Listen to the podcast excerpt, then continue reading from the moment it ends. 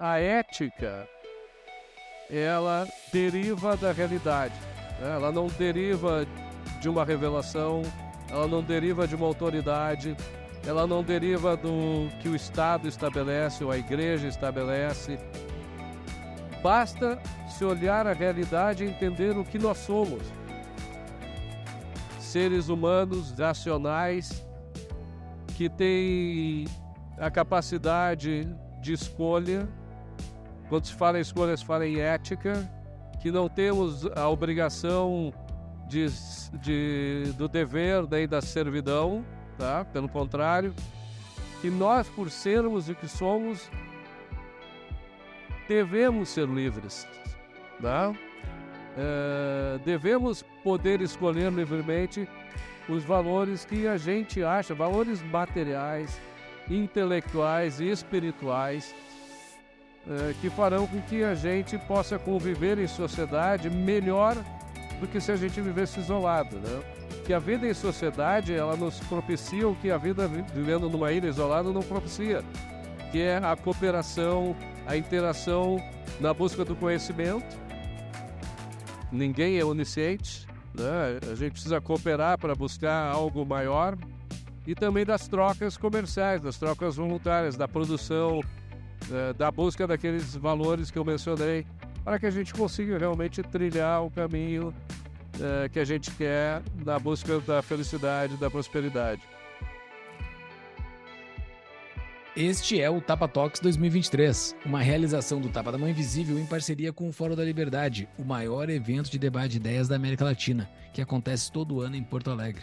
Seja muito bem-vindo, Paulo Fux. Olá, Júlio Santos. Neste episódio 9 da série Tapa Talks 2023, trouxemos Roberto Rachevski para tratarmos sobre o seu livro O Grego, o Frade e a Heroína. Este episódio é um oferecimento de Neugbauer, em 1891, a família Neugbauer trouxe da Europa a receita do verdadeiro chocolate. Em homenagem a essa origem, foi criada a linha 1891, o chocolate Neugbauer em uma combinação perfeita de sabores marcantes. Para resgatar a história do que a sabe fazer de melhor, o chocolate, foi criada essa experiência ainda mais sofisticada e marcante, o Neugbauer 1891, agora também nas versões Supreme ao leite e Supreme branco.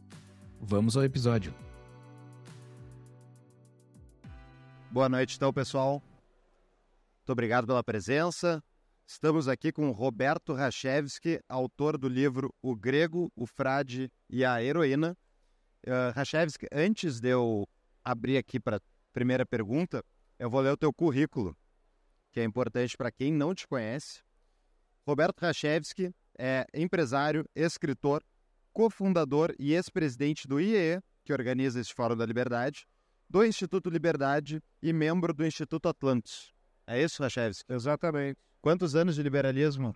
Olha, eu acredito que cerca de 50 anos. 50 anos. Desde 1973, quando eu participava do diretório acadêmico da Universidade Federal do Rio Grande do Sul, na Faculdade de Economia, Administração e Ciências Contábeis. Uhum.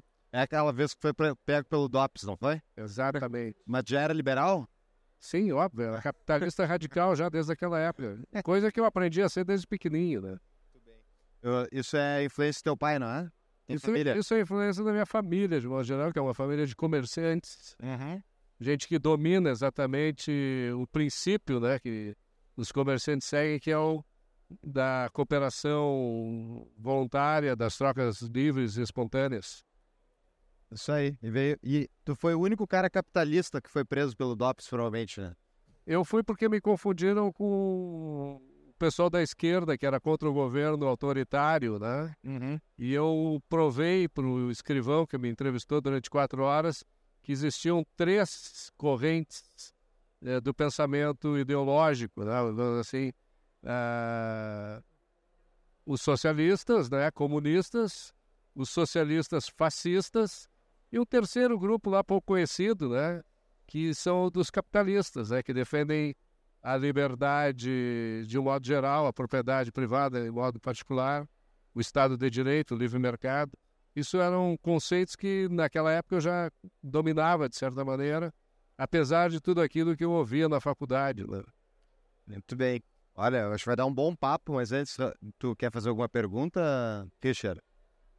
Não, prazer ter o Roberto aqui com a gente. É, esse livro aí que o Roberto queria escrever há bastante tempo, né, Roberto? Estava já estudando para poder escrever. É um prazer ter aqui contigo. E agora a gente vai, vai falar sobre o livro um pouquinho.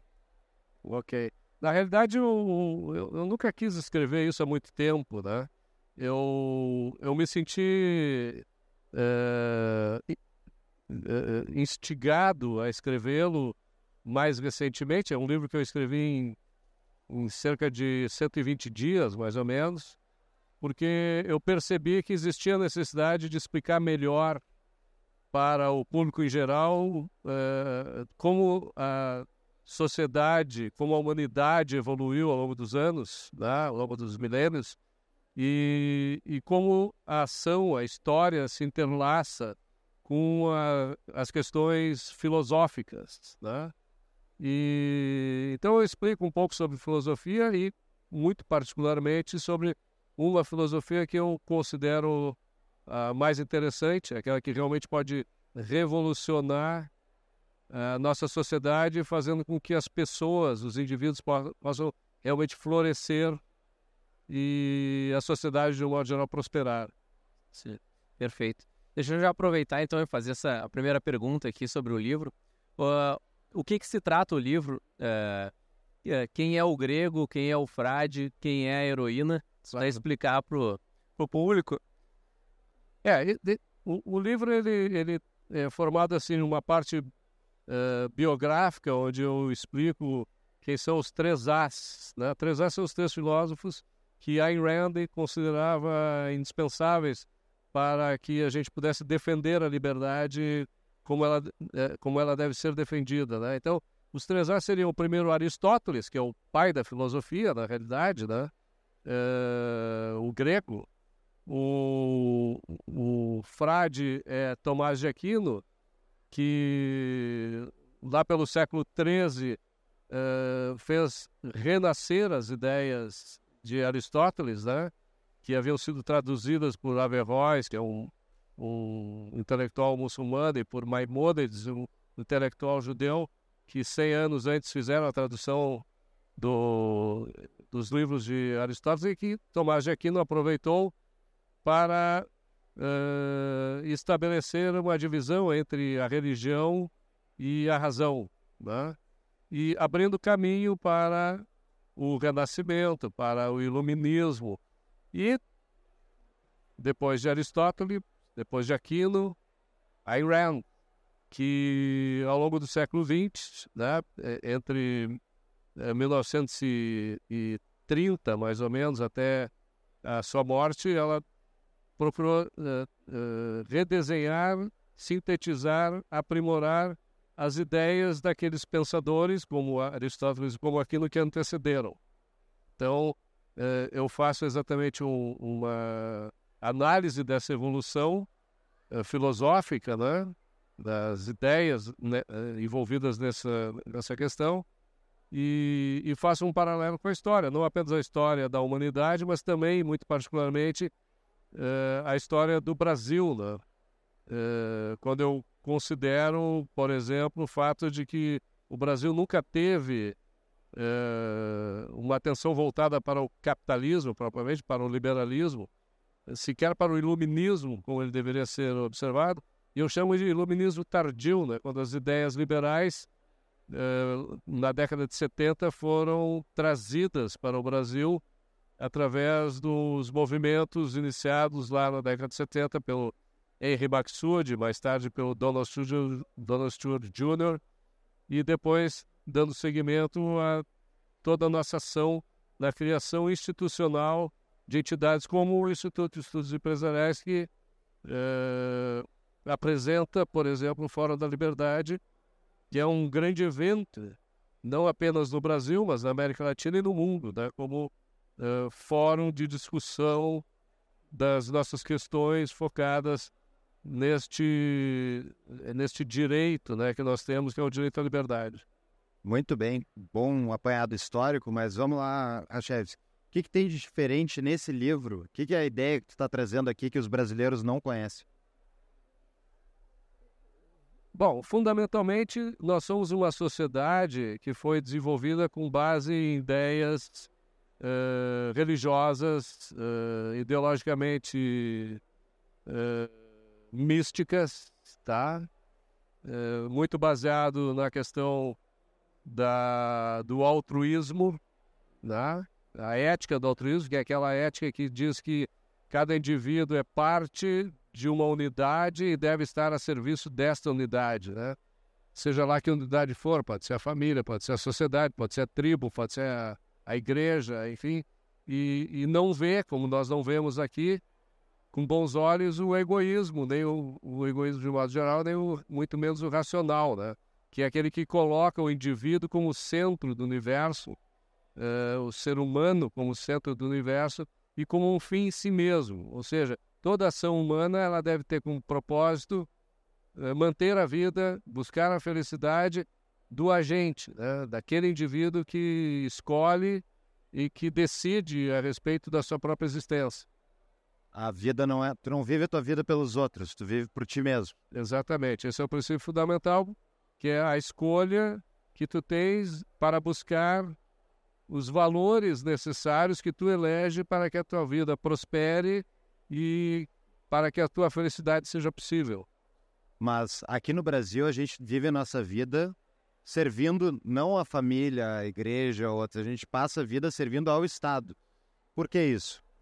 Bom, o...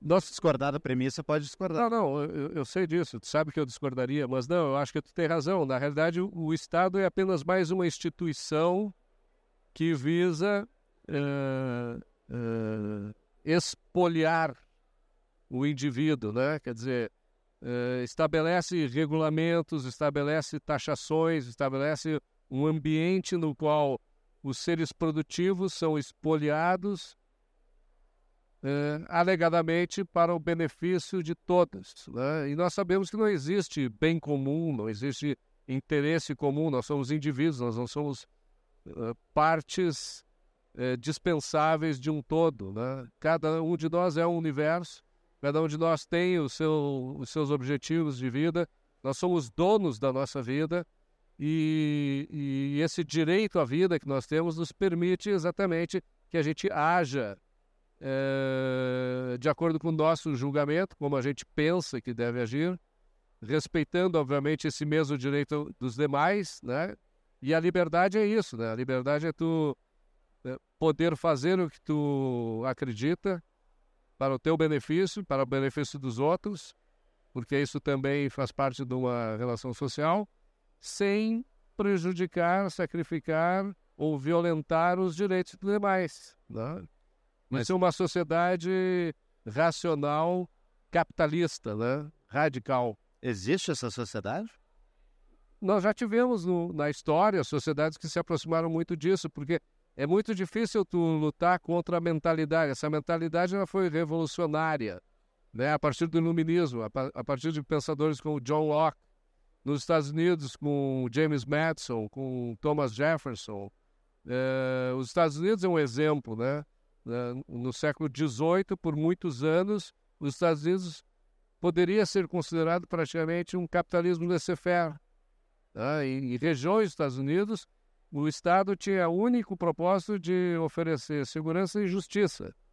É, essa ideia de Estado de bem-estar social, isso não existia. Tanto é que os migrantes, os imigrantes que fluíam da Europa ou da Ásia para os Estados Unidos, eles nunca foram atrás de previdência pública, de saúde gratuita, é, de educação gratuita. Não, eles foram atrás da oportunidade de poderem realizar seus propósitos livremente. E depois de um determinado tempo, quando os Estados Unidos, que era uma república constitucional, se transformou praticamente numa sociedade democrática, onde os indivíduos passaram a servir a sociedade, as massas, né, por imposição governamental, a gente até acompanha que os Estados Unidos tiveram um certo uma certa decadência né, como sociedade. Não era mais a sociedade livre que existia é, durante o século XVIII e até o final do século XVIII. Né? Perfeito. Roberto, tu, tu disse que o Brasil nunca experimentou o capitalismo, né? Tu disse antes.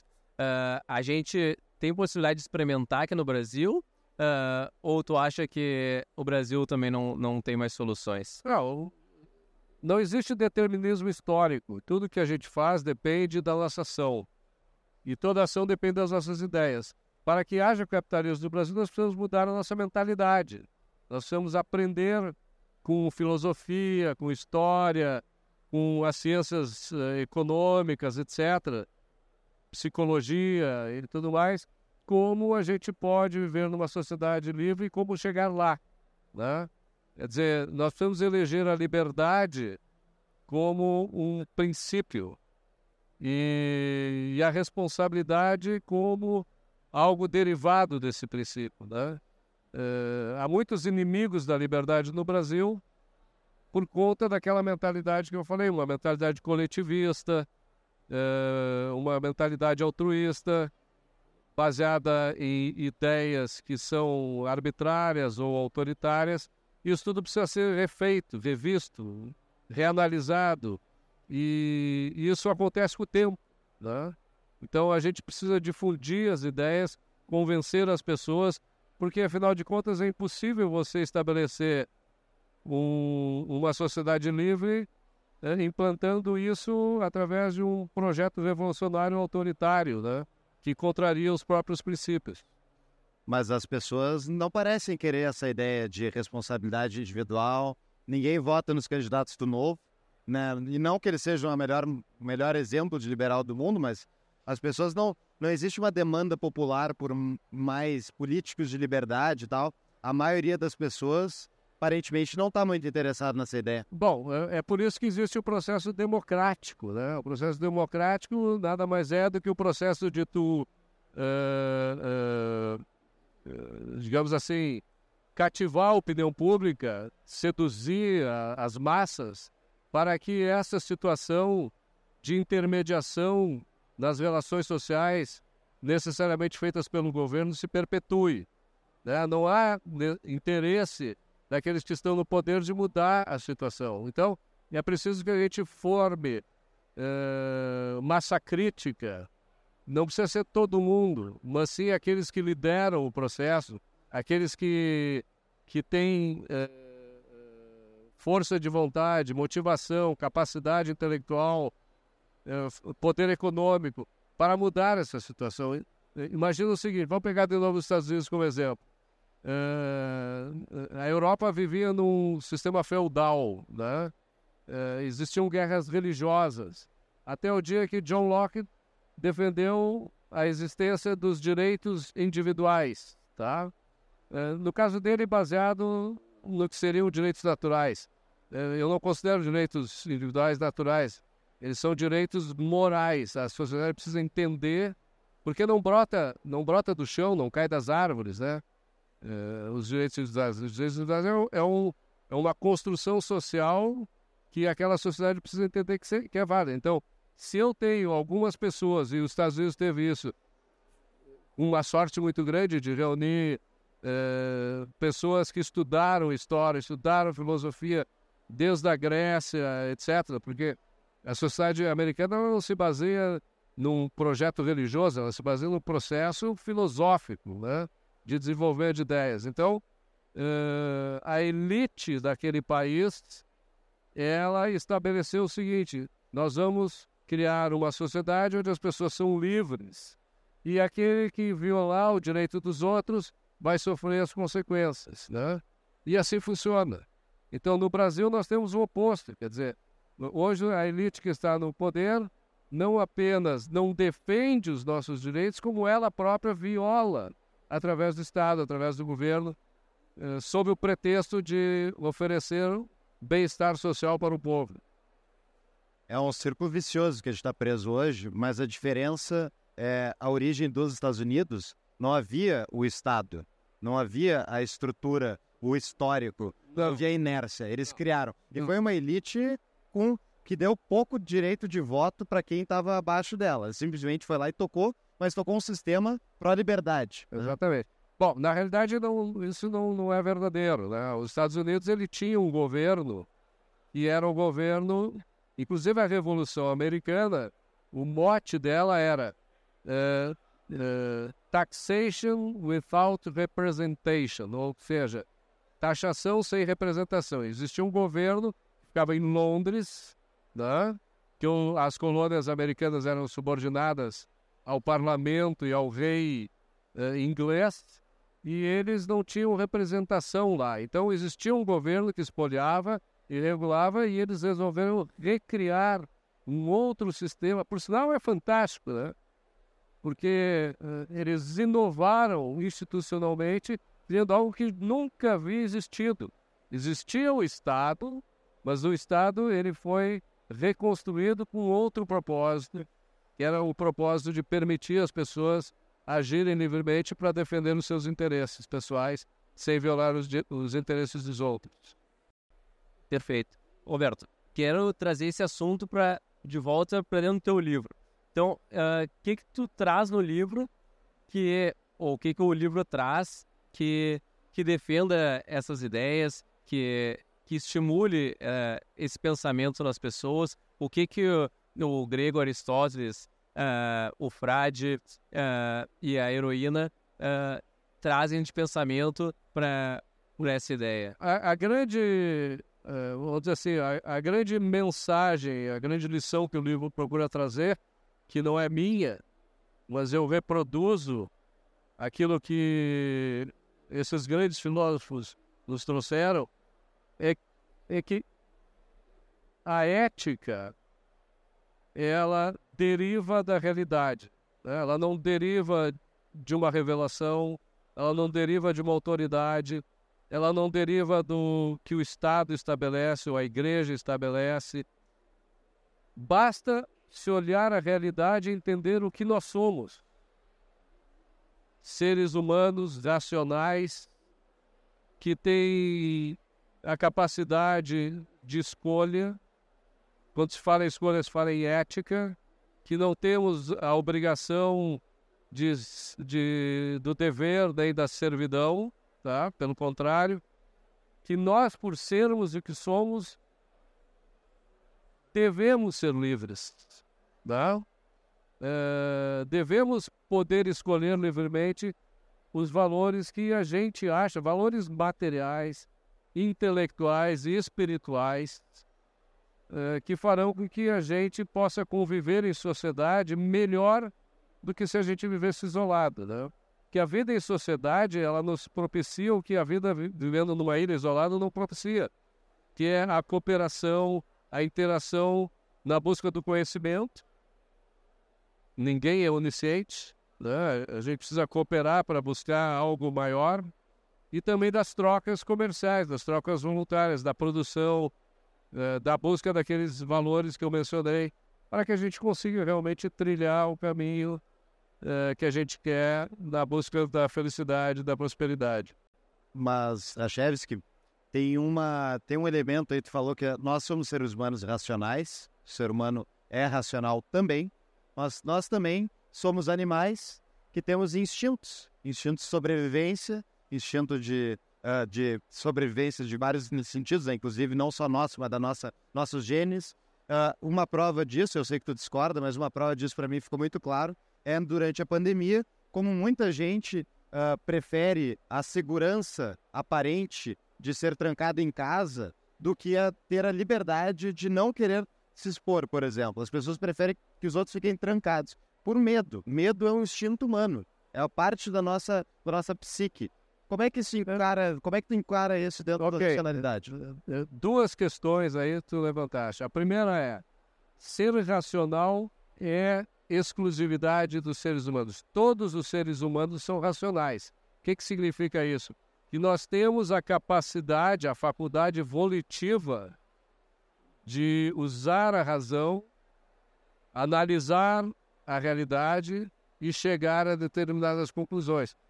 Mas isso é, está subordinado ao livre-arbítrio, ou seja, é um processo de escolha. Nós temos que escolher focar a nossa mente para pensar. Nem todos agem eh, racionalmente, né?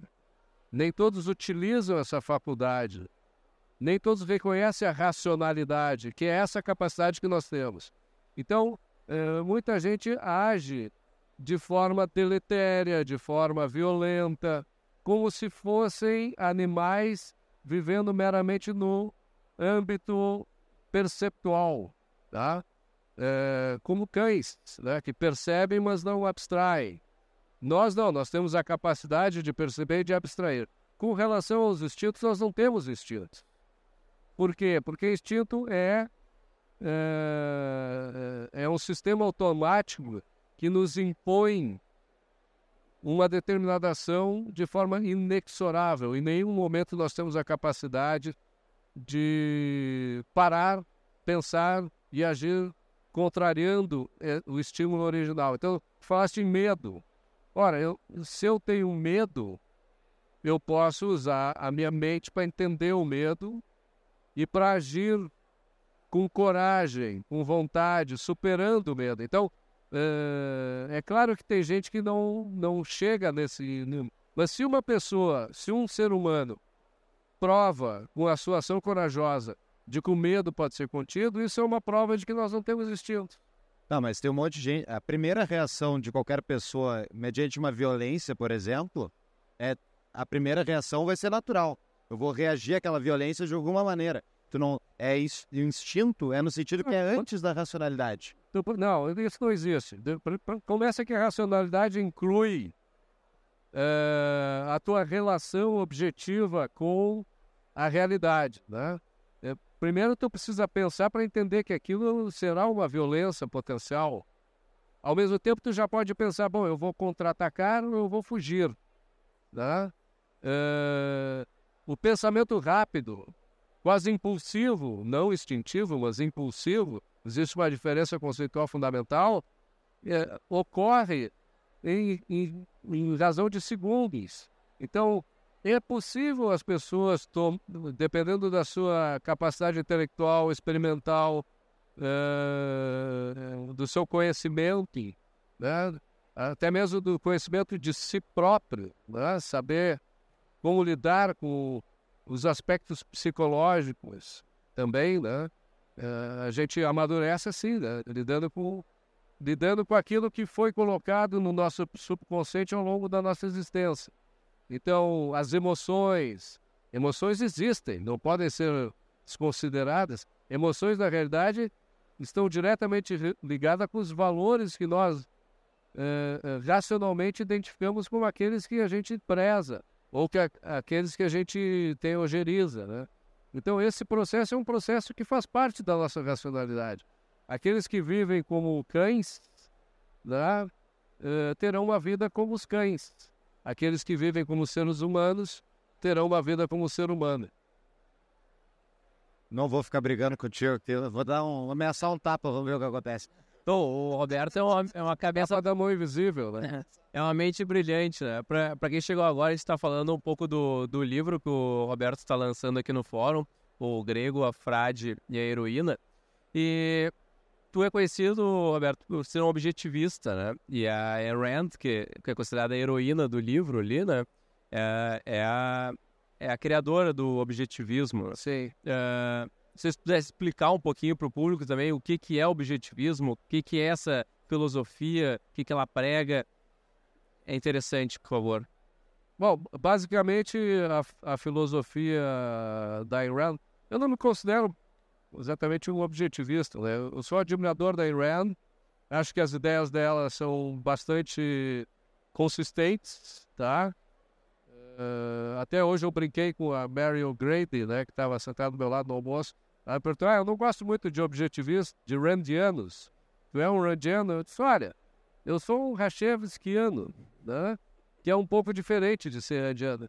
Quer dizer, eu eu estou aberto ao, ao, diálogo, à discussão, não que os objetivistas não estejam, de modo geral, mas uh, eu tenho minha visão própria das coisas. Então, uh, o objetivismo é, é uma filosofia que metafisicamente entende que a existência existe, que tudo que existe é algo, que tudo que esse algo tenha características próprias, que não pode ser ao mesmo tempo uma coisa e outra, dada uma determinada circunstância e sob determinado aspecto, que a nossa consciência faz parte da existência e também é algo, e, e isso são verdades axiomáticas, né?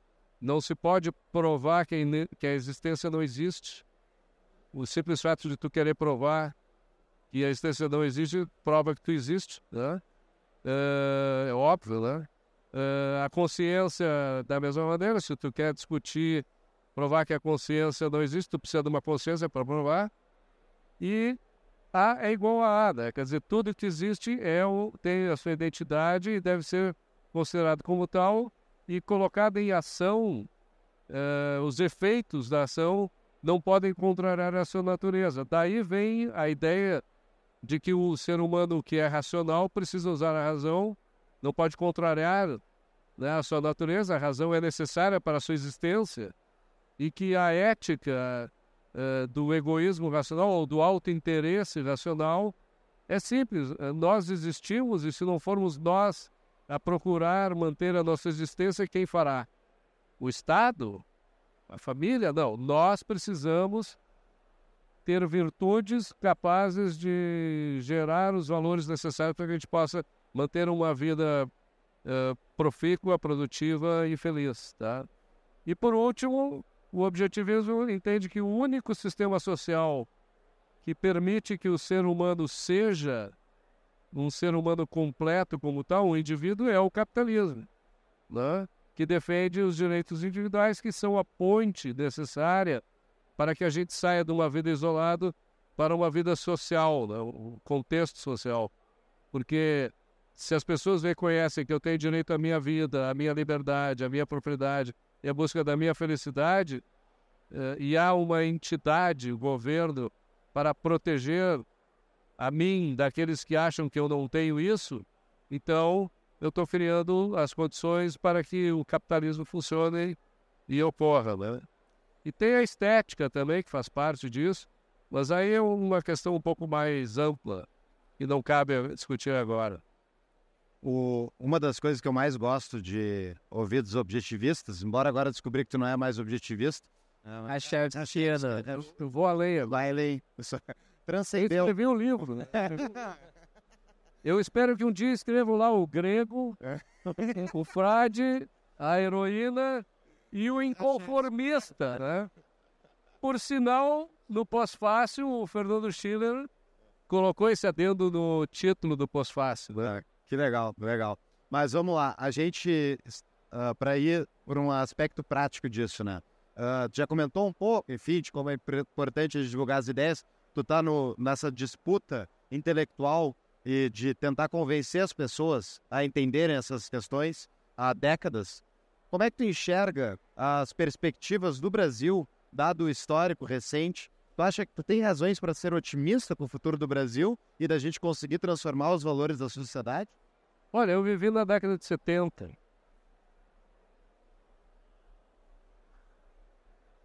Olha em volta. O que, que tu quer que eu te diga? A gente vai sobreviver até chegar nessa sociedade livre ideal? Essa é a pergunta, né? Nós não vamos sobreviver, nós vamos criar a sociedade livre. Tá. E como é que é que a gente faz isso? Fazendo isso que tu está fazendo agora, o que eu estou fazendo agora, o que ele está fazendo agora, que é convencendo as pessoas de que a liberdade é um bem e que o Estado deve trabalhar exclusivamente para defender a liberdade, a propriedade, e, e, e a felicidade e a busca da felicidade dos indivíduos. Eu concordo contigo. A minha dúvida é a seguinte: a gente vê que em situações de desespero as pessoas viram para soluções uh, curtas, fáceis, que supostamente vão resolver. Né? Já aconteceu isso no Brasil inúmeras vezes. E no momento de desespero amplo, quando vê ser eleito um presidiário para presidir, o cara sair da cadeia para virar presidente, as pessoas, tem muitas que viraram e disseram assim: não, a solução é botar tanque na rua e é, devolver, trazer de volta os milicos, que não resolveram no passado e entregar o país para a social-democracia. Então, assim, tu não tem medo que esse círculo vicioso não saia, que a gente não consiga quebrar, ter velocidade de escape para sair desse coletivismo? Bom, eh, nós não podemos esquecer o seguinte, que as, as duas principais eh, mudanças políticas que o Ocidente eh, foi contemplado vieram de revoluções, né? o uso da força física. A primeira foi a Revolução Gloriosa, né? na Inglaterra, que estabeleceu as ideias eh, de John Locke né?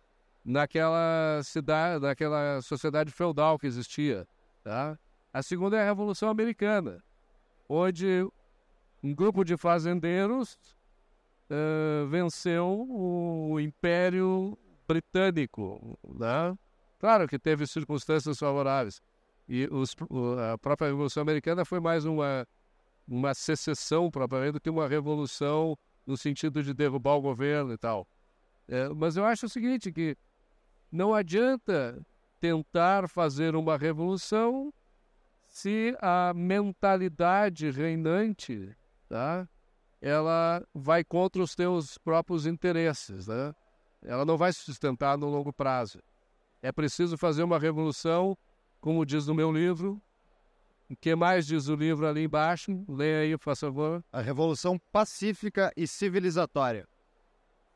Então, é, um, é uma revolução intelectual, filosófica, ética que o Brasil precisa. Quando isso acontecer, talvez uma revolução armada nem seja necessária, mas as pessoas vão tentar, haverá quem tentará ser contra esta revolução pacífica e civilizatória. Mas, Roberto, é, essa revolução uh, intelectual existe há muito tempo, né? As pessoas querem encurtar o, o tempo.